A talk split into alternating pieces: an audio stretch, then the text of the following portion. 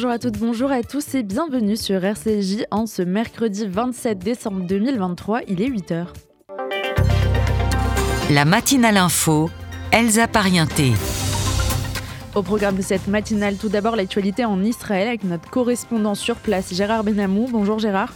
Bonjour Elsa. Et après le Premier ministre Benjamin Netanyahou, c'est maintenant les hautes instances militaires qui évoquent les perspectives de la guerre à Gaza. Oui, c'est le chef d'état-major qui déclare « La guerre durera encore de longs mois ». C'est donc une affirmation du chef d'état-major de Tsahal hier. À 8h15, je serai en ligne avec Myriam Rossmann, docteur en histoire et en relations internationales. Et puis en fin d'édition, Jérôme Attal reviendra comme chaque jour sur une date de l'histoire juive. En ce jour de 1985, le terrorisme palestinien frappait l'Italie et l'Autriche. Et on démarre tout de suite avec un point sur l'actualité. Le journal sur RCJ.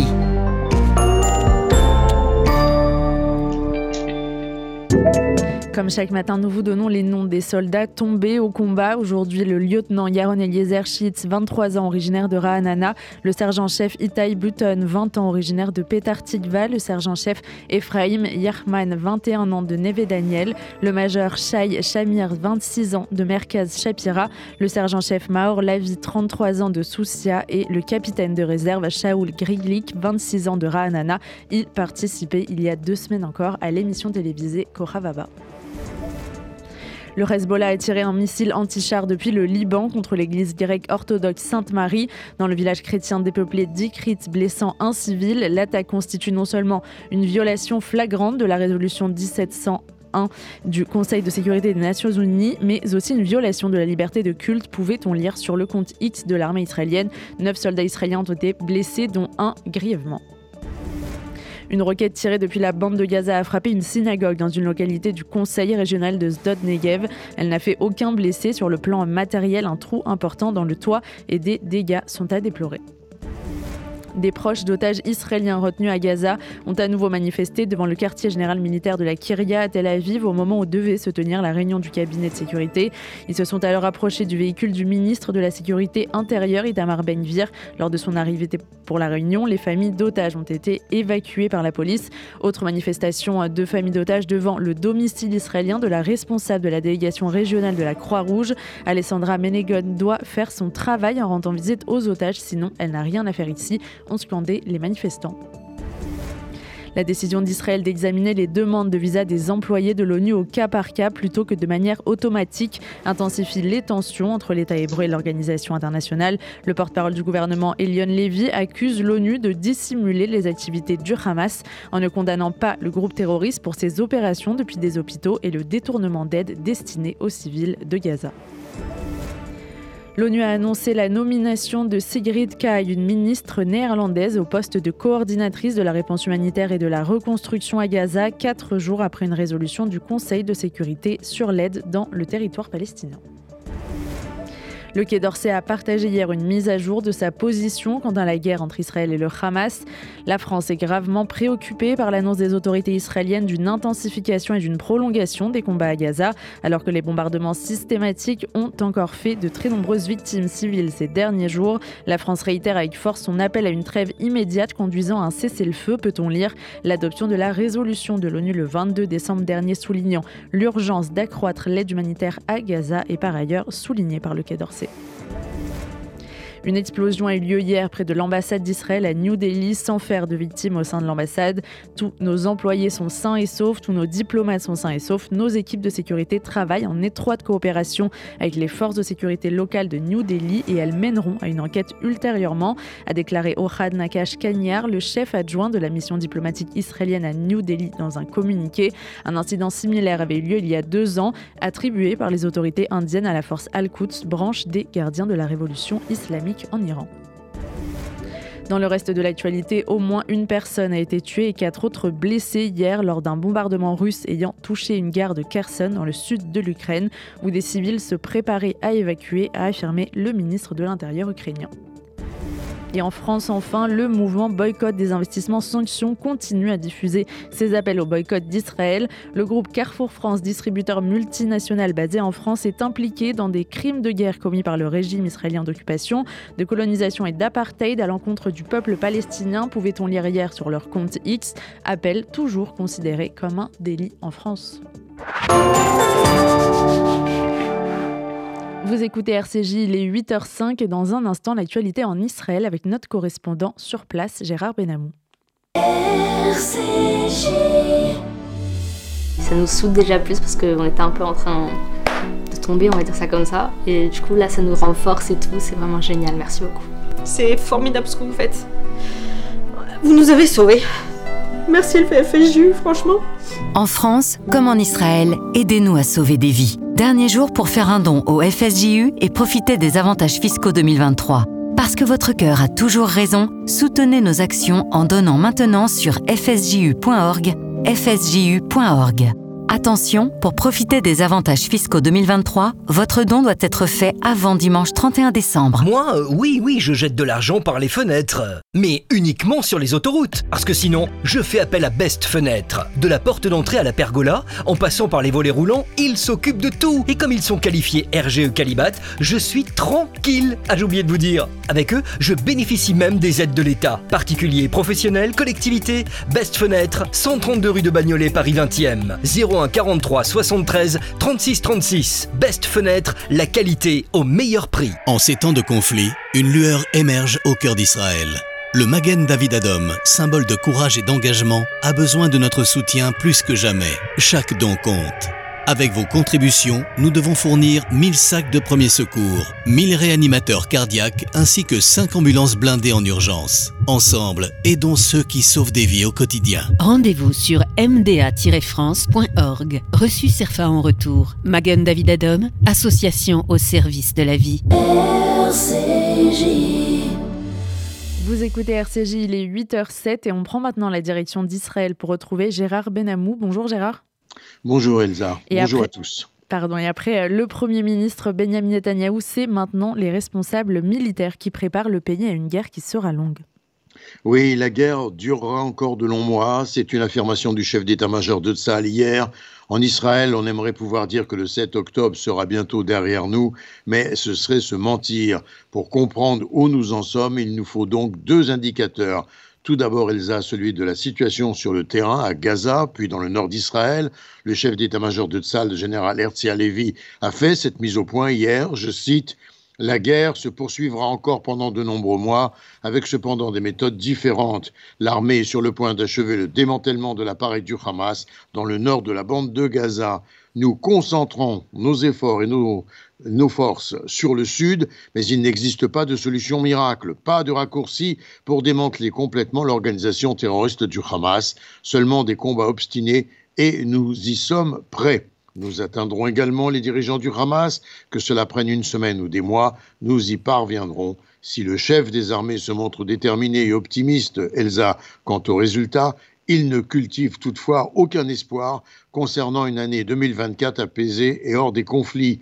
Hier, 3 soldats sont tombés dans les combats au nord et au centre de Gaza, au plus fort des affrontements, et le Hamas a tiré des missiles sur le sud d'Israël.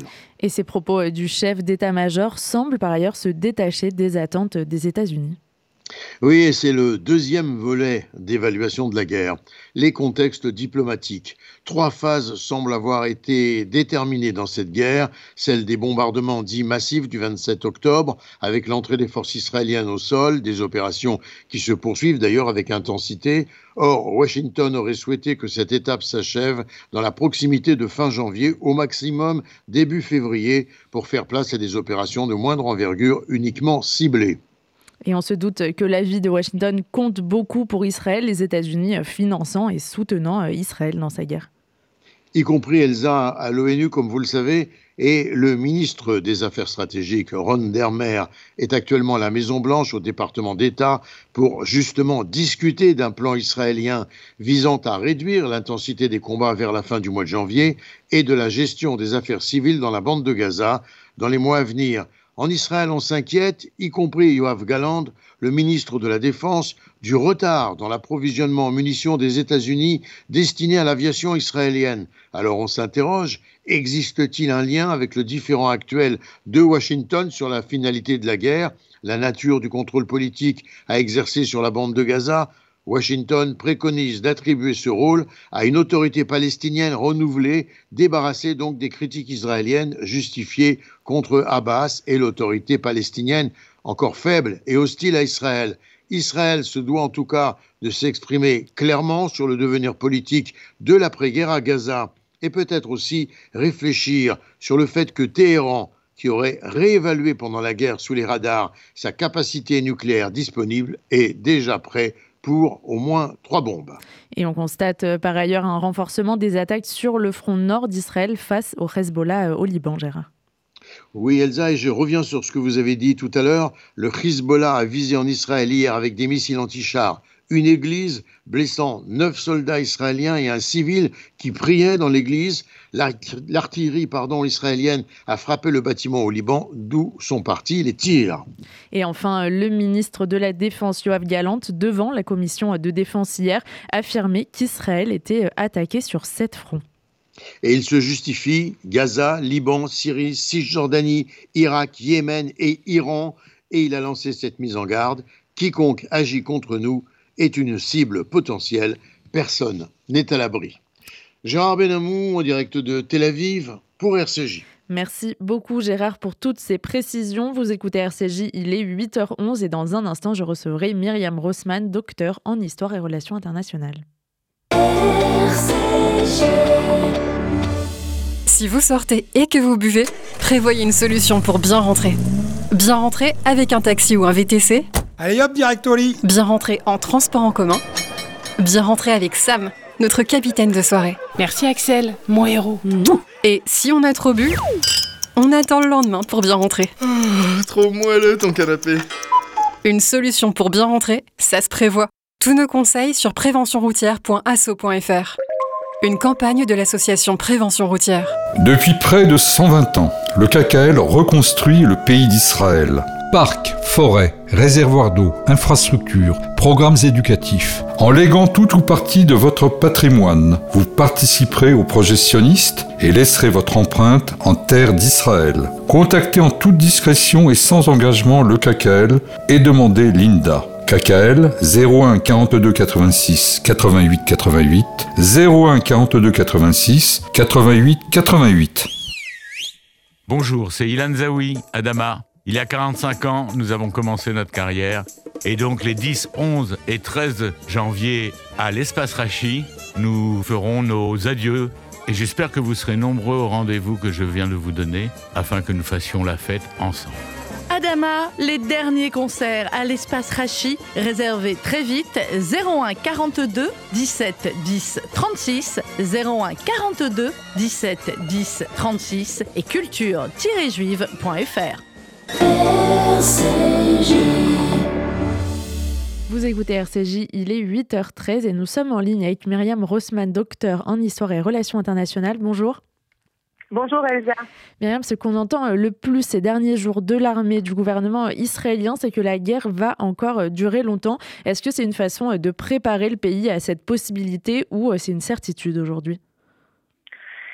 Écoutez, d'après ce que dit le chef de l'état-major et de l'armée, on a besoin encore de temps pour faire ce qu'on a mis comme but pour Gaza. Il faut rappeler que cette guerre, c'est pas nous qui ont commencé, on était obligés de le faire après le massacre de 7 octobre.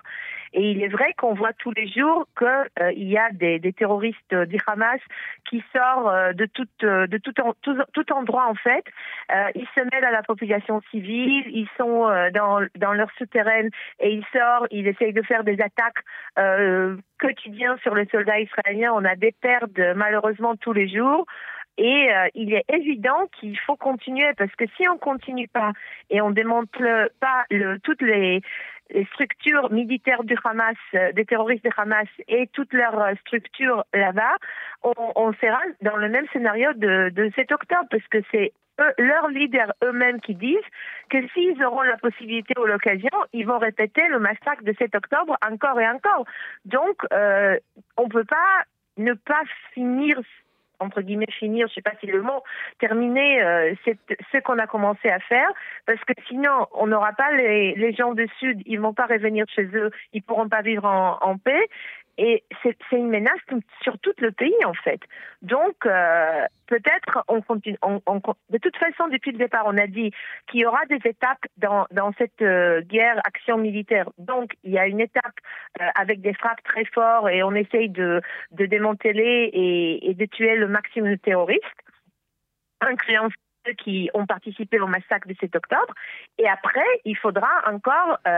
De travail, de longues journées, mois, semaines. Je vous rappelle que quand on a fait l'action dans le Judée-Samarie dans les années 2000, aussi, pareil, ça a pris du temps. Il y a le premier pas qui est très fort avec tout ce qu'on voit maintenant, et après, il faudra continuer pour arriver à éliminer cette menace des terroristes de Hamas de porte d'Israël. Aujourd'hui, c'est la pensée militaire qui est privilégiée, cette opération à Gaza, parce que les discussions diplomatiques, ça ne marche pas, c'est plus envisageable pour l'instant. Écoutez, là, c'est encore aussi fragile, parce qu'il ne faut pas oublier qu'on a 129 otages à Gaza, et on n'arrive pas à le faire sortir. On a vu le drame d'il y a une dizaine de jours que malheureusement 3 otages étaient tués par erreur parce qu'ils ont été pris comme terroristes. Maintenant, on a tout fait pour qu'un tel scénario se répète pas. Mais c'est vrai que des façons diplomatiques, on voit pas la résolution. Et malheureusement, je veux dire ça avec malheureusement, le Hamas, les terroristes de Hamas, comme les terroristes de Hezbollah, comme les autres, ils comprennent pas autre chose que la force. Je suis désolée, navrée de le dire, mais pour eux, c'est que la force. Si Yahya Sinwar et compagnie vont voir qu'on le pousse à la limite, ils vont peut-être vouloir faire une affaire pour libérer les otages. Mais regardez ce qu'ils demandent. Nous, on veut bien faire une trêve, un cessez-le-feu comme on a fait la première fois pour libérer nos otages et après continuer les actions militaires. Mais eux, ce qu'ils veulent, ce qu'ils voulaient aussi au départ, c'est arrêter complètement cette guerre et arrêter les actions militaires d'Israël parce qu'ils sont dans leur rêve trip qu'ils vont reconstruire toute leur organisation terroriste. Donc, c'est pas vrai, on peut pas vraiment dialoguer avec. On voit les choses complètement différemment. Et malheureusement, c'est que la force, les actions militaires, qui peuvent mettre de pression et peut-être aussi qui peuvent trouver les otages ou, comme on a vu, que peut-être les terroristes vont être tués ou vont être s'enfuir et laisser les otages. Et les otages peuvent sortir et arriver en main de l'armée. J'espère beaucoup. Mais il est clair que s'il n'y avait pas 129 otages israéliens à Gaza, les opérations de l'armée étaient... plus facile, entre guillemets, ils pouvaient faire plus d'actions, etc. Là, ils font tout très fragile de deux côtés. D'un côté, qu'il n'y aura pas de soldats israéliens blessés par les terroristes. De l'autre côté, qu'ils ne vont pas, par erreur, toucher des otages. Politiquement... C'est très complexe, c'est très très complexe. Sur cette question des otages, la Knesset, Benjamin Netanyahou et Yair Lapid ont donné des avis un peu différents lundi soir sur la priorité donnée aux otages. Les familles d'otages, elles continuent à manifester tous les jours. Est-ce que vous sentez qu'aujourd'hui, ça devient un sujet de fracture en Israël ? Écoutez, j'irai pas jusqu'à dire que c'est un sujet de fracture, c'est un sujet qui est triste et que tout le monde ici est très préoccupé. Parce que moi-même, comme tout le monde ici, la plus grande partie ici... On veut voir tous les otages à la maison hier, pas aujourd'hui, hier. Mais est-ce que c'est faisable ? Est-ce que vraiment, je n'ai pas de solution et je pense que personne ici n'a pas de solution.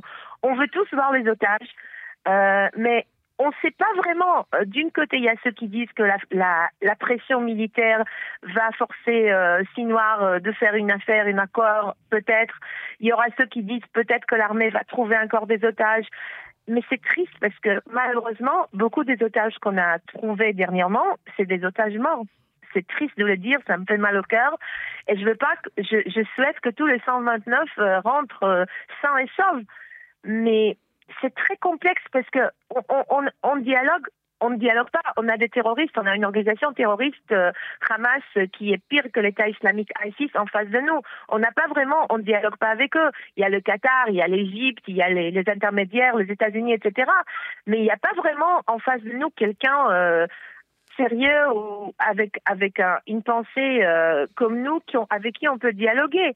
Maintenant, je veux dire que depuis 3 mois, la solidarité dans la société israélienne, elle existe toujours. Bien évidemment que les familles d'otages désespèrent, et je peux comprendre. Depuis presque 3 mois, leurs chers sont là-bas, ils savent pas dans quel état. Il y a beaucoup de gens âgés qui n'ont pas leurs médicaments. Il y a encore la famille Bibas avec un bébé de 11 mois qu'on connaît pas leur sort. Il y a tous les jeunes femmes qui sont là, qu'on attend diverses versions sur tout ce qui se passe. Sur tout ce qu'elles vont subir par rapport aux otages qui sont sortis, c'est dramatique. Mais je pense que, je sais que la grande partie, presque toute la société israélienne, toute Israël, est derrière les familles des otages et veulent voir les otages à la maison. Maintenant, est-ce qu'il y a divergence de quelle façon entre Lapid, Benjamin Netanyahou, Benny Gantz, Eisenkot? Oui, j'imagine, on les écoute, on ne sait pas tout ce qui se passe dans les cabinets et dans les discussions qui sont fermées, mais on voit leurs divergences. Ce n'est pas des divergences d'hier, c'est des divergences qui existent, des opinions, et qui est depuis le départ. Quelle est la priorité? La priorité sont les otages ou la priorité c'est action militaire, démanteler le Hamas, etc. Mais ces deux choses sont liées à l'autre. On peut pas ils sont liés parce que soit il y aura la pression sur le Hamas et ils vont faire ils vont être accepter un autre trêve, faire libérer les otages, soit par la pression on va arriver aux otages. Mais c'est deux choses qui sont liées ensemble. Il y a évidemment la menace du Hamas qui continue à peser sur Israël et il y a aussi la menace iranienne. Est-ce que en ce moment en Israël c'est un vrai sujet de préoccupation ou pas tant que ça? Écoutez, l'Iran est derrière tout ça, parce que Hamas est proxy d'Iran. Hezbollah qui nous attaque depuis 80 jours sur la frontière nord, c'est un proxy d'Iran. Les Houthis qui attaquent dans la mer Rouge et à Eilat, etc., c'est des proxys d'Iran. Donc, Iran, c'est une menace qui existe tout le temps. C'est pas le main. Iran ne met pas ses mains au feu, mais là, envoie ses proxys pour faire des activités. Donc, l'Iran est dans le tableau. Et c'est clair que Hezbollah écoute l'Iran, les Houthis écoutent l'Iran, c'est l'Iran qui leur donne l'armement, c'est l'Iran qui leur donne l'argent, c'est l'Iran qui leur dit, leur demande des actions, etc. L'Iran est derrière tout ça.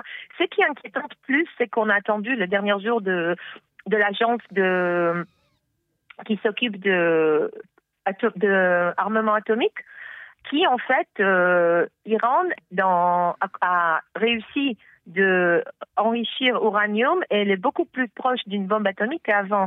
Et là, ça m'amène à ouvrir une parenthèse et me demander est-ce que cette massacre de 7 octobre et toutes ces actions après et les actions de Hezbollah, est-ce que c'est pas un fumet que l'Iran a voulu mettre pour lui permettre de continuer son enrichissement d'uranium afin d'arriver à une bombe atomique sans avoir la pression de pays et du monde, parce que le monde est occupé avec la guerre à Gaza et l'humanitaire et ce qui se passe dans le nord d'Israël, etc. Donc, l'Iran est présente derrière le rideau tout le temps.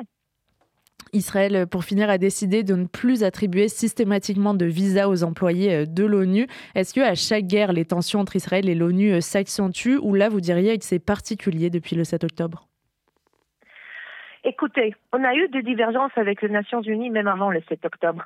Mais je peux dire que depuis le 7 octobre, vu leur action, vu leur résolution, vu leur parole de Guterres, secrétaire général et compagnie, ils sont penchés du côté de Palestiniens, Gaza, terroristes, plus que nous. Et à tout cela s'ajoute ce qu'ils ont bien nommé, son nom m'échappe, Guterres vient de nommer une nouvelle envoyée de Nations Unies pour Gaza pour l'aide humanitaire, qu'en fait, peut-être qu'elle a une diplomate très renommée, mais elle est mariée à un ancien ministre d'Arafat, et il y a déjà dans son dossier des choses qu'elle a dit contre Israël. Alors, est-ce que c'est une nomination objective ou ou neutre, je me demande, c'est une point d'interrogation.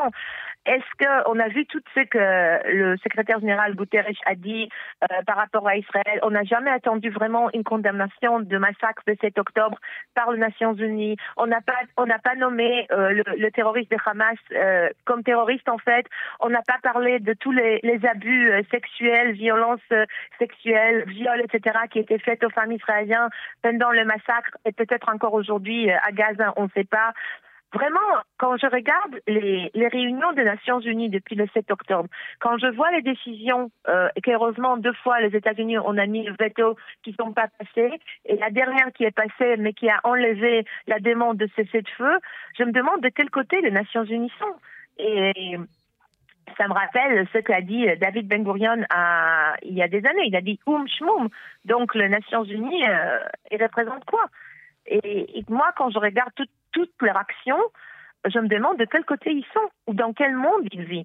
Parce qu'on ne peut pas voir tout ce qui se passe et on ne peut même pas condamner. Je peux vous dire que quand il y a eu tellement de...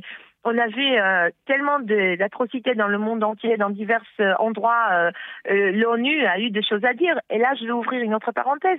Il y a une grande question. Pourquoi les Nations Unies ont besoin de 2 agences pour les réfugiés? Il y a UNRWA pour les réfugiés palestiniens, où on peut passer son droit de réfugié à la 3e génération, une chose qui fait une continuité des réfugiés. Il y a une autre agence pour les réfugiés de tout le monde des Nations Unies, qui en fait... Là, on ne peut pas passer le statut de réfugié aux 3e génération, pas du tout. Et là, il y a une limite de temps où on peut être réfugié, et après, on doit se trouver le pays, travail, etc. Donc, et ajoutons à cela qu'on a vu qu'un professeur qui est employé par UNRWA a gardé un otage israélien chez lui, dans la maison, avec sa famille. Donc, il y a UNRWA. À Gaza, tous les employés de UNRWA, une grande partie font partie de Hamas, des terroristes de Hamas, et ou sont supporters de eux.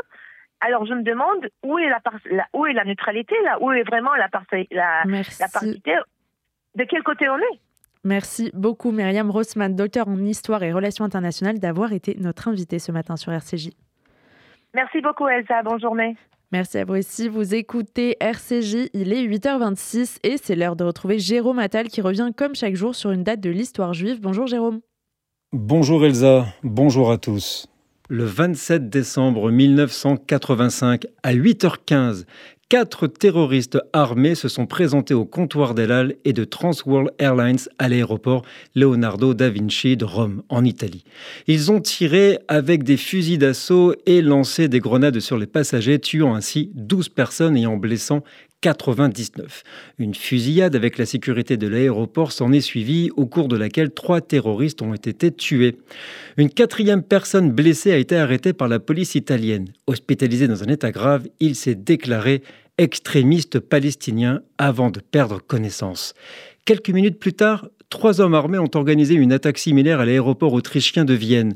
Ils ont lancé des grenades dans les lignes d'embarquement des vols à destination de Tel Aviv, tuant 2 personnes et en blessant 47 autres. Une 3e victime décédera 2 mois après des suites des blessures causées par l'une des grenades. L'un des terroristes a été abattu par la police autrichienne et 2 autres ont été blessés alors qu'ils tentaient de s'enfuir. Nous sommes le 27 décembre. Vous écoutez RCJ, il est 8h28, c'est la fin de cette édition. Merci de nous avoir suivis et à 11h, retrouvez Essentiel présenté par Sandrine Seban et je vous souhaite une très bonne journée à l'écoute de notre antenne et vous retrouve à midi pour un autre point complet sur l'actualité.